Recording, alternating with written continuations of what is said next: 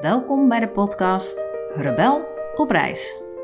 Dit is een podcast over op reis zijn en bij jezelf inchecken welke bagage je meeneemt voor onderweg. Wat heb ik nodig en wat niet meer? Ik ben Annelies Rebel, 37 jaar. Ik hou van mooie gesprekken en verwonder me enorm over welke verhalen mensen met zich meedragen. In deze podcast ga ik op zoek naar een lichter leven en check ik daarom wat er eigenlijk in mijn koffer zit. Wat koester ik en wat ben ik liever kwijt?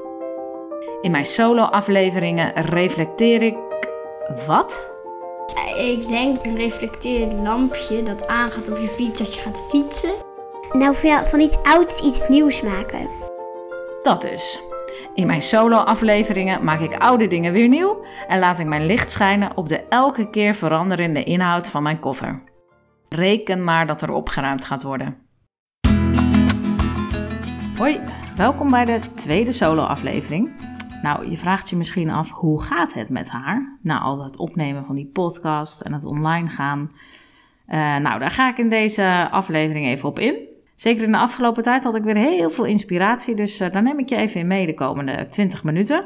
En ik begin dan maar ermee te zeggen dat waar ik in de kern echt ontzettend blij om ben, uh, is dat hè, met dat deze podcast online is gekomen, was het voor mij echt een gevoel van tevoorschijn komen. Dus echt ruimte maken voor wie ik ben. Dat voelt echt cruciaal op weg naar een lichter leven. Het is echt alsof je nog bevrijder bent.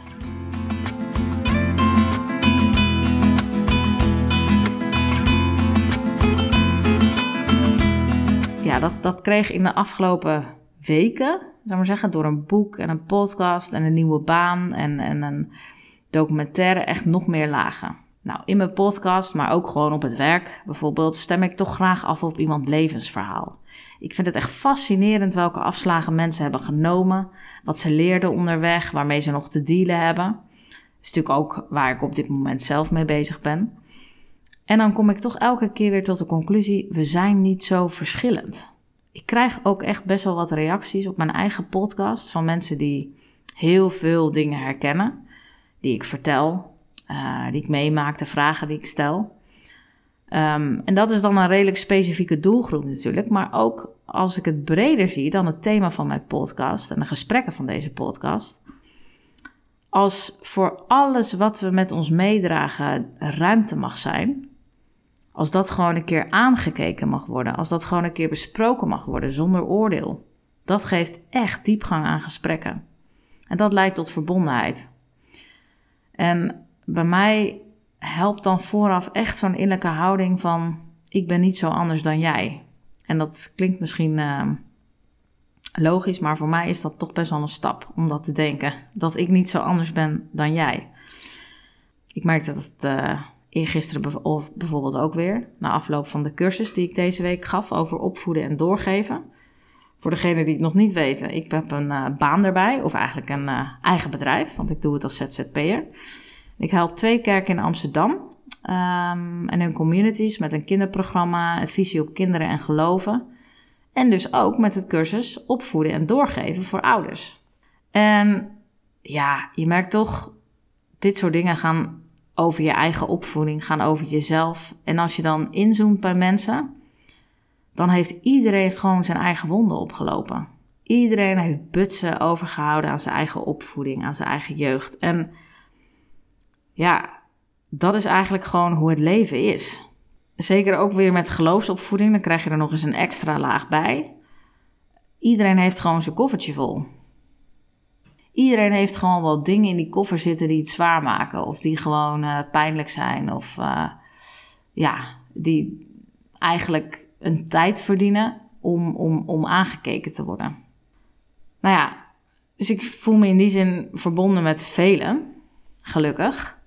Um, maar er is ook nog iets bijgekomen. En dat kwam met name door, door, door ook weer een boek dat ik las en nou ja, meerdere dingen.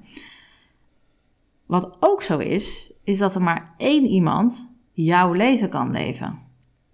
En dat ik ook maar de enige ben die mijn leven kan leven. En voor je het weet ga je zo op in de ander, in zijn leven, in alles wat hij heeft meegemaakt. Wil je graag een ander helpen en weet je, ga je bijna het leven van een ander leven. En vanuit de familieopstellingen, ik heb er eh, in de afgelopen twee jaar twee gedaan: een tafelopstelling en een uh, familieopstelling. Um, vanuit dat, die manier van kijken en werken, zou maar zeggen, nou, stellen ze dat er bepaalde wetmatigheden zijn in familiesystemen van waaruit er gewerkt wordt. En eentje daarvan is: jij kunt alleen dragen wat van jou is. Draag je dat wat van de ander is, dan bouw je een tekort, hebt, een tekort op, word je behoeftig en als je kinderen hebt, dan voelen die dat aan en die gaan dat dan opvullen. En zo gaat dat generatie op generatie door. Nou ja, en Els van Stein, uh, Els van Stein moet ik zeggen, schrijver van De Fontein, uh, zegt altijd mooi: Jij hebt jouw lot. En dat lot hoort bij jou. Het is jouw taak om het onder ogen te zien. Wat jij niet draagt, wordt altijd doorgegeven aan de volgende generatie. Nou, precies hierover, over deze verantwoordelijkheid, las ik in de paastijd een prachtig boek van Henry Nouwen. Met de titel Kun je de beker drinken? Nou, ik ben al heel lang fan van Henry Nouwen. Maar oh, wat is dit boek toch ook weer echt super goed. Um, Henry Nouwen gebruikt eigenlijk de metafoor van de beker. Uh, als in, de beker is al het lief en leed dat op je pad komt. Nou ja, en dat heb je vast te pakken, op te heffen en te drinken. Het is jouw beker.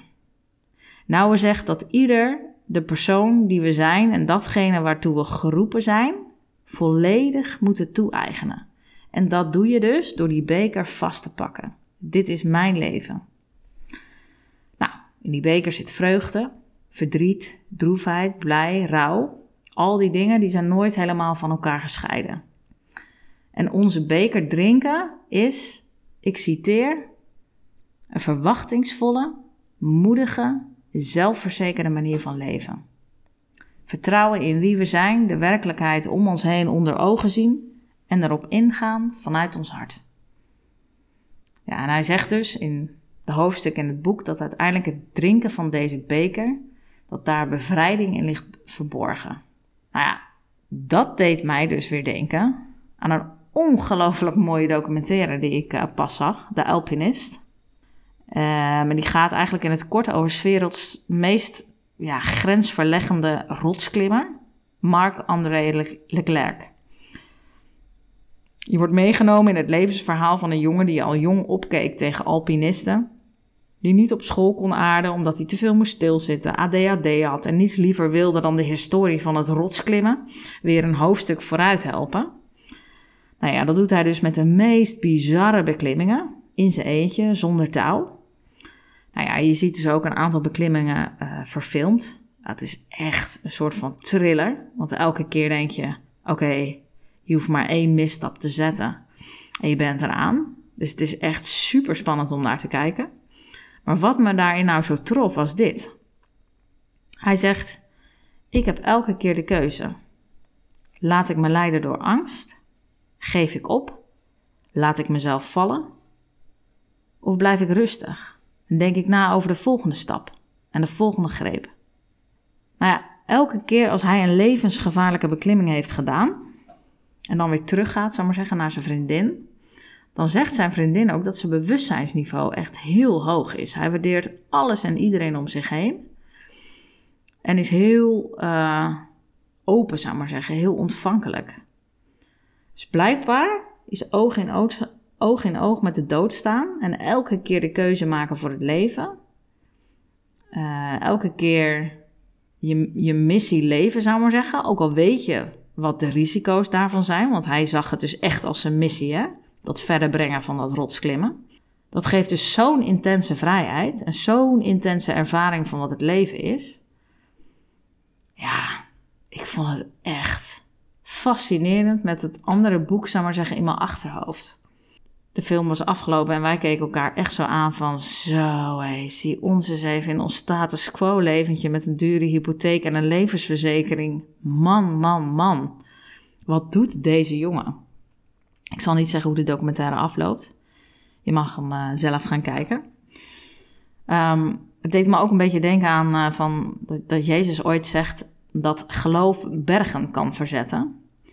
Nou, deze jonge man heeft daar wel iets van laten zien op een of andere manier. Gewoon de ongekende mogelijkheden waar we toe in staat zijn als we de angst achter ons laten en het risico dat we doodgaan volledig omarmen.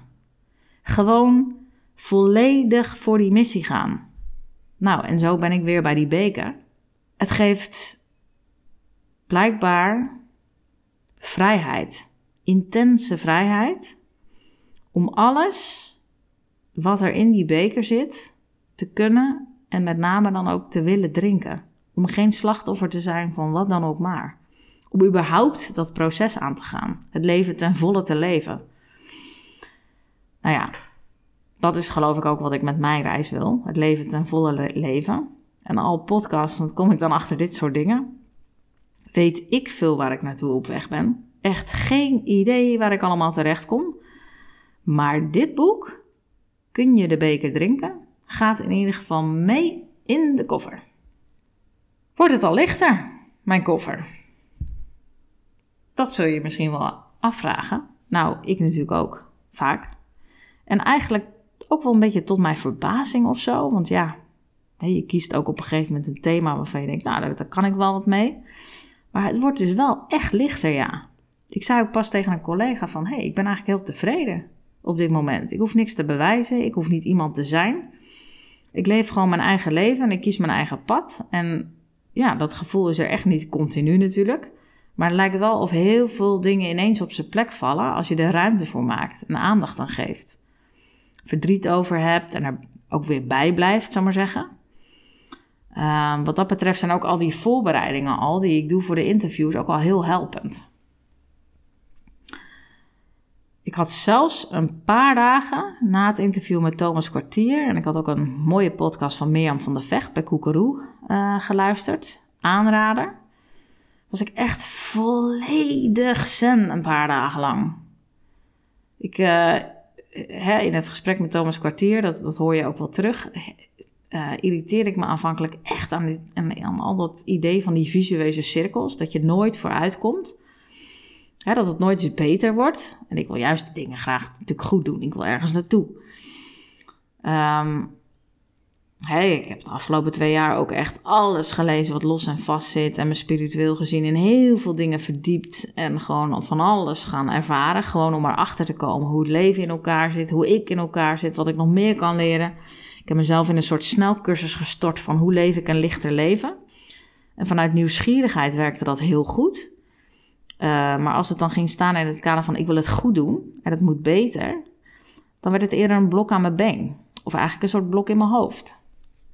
En nou ja, dat is het volgende thema, het hoofd. Als iets naar mijn hoofd stijgt, dan weet ik meteen opletten.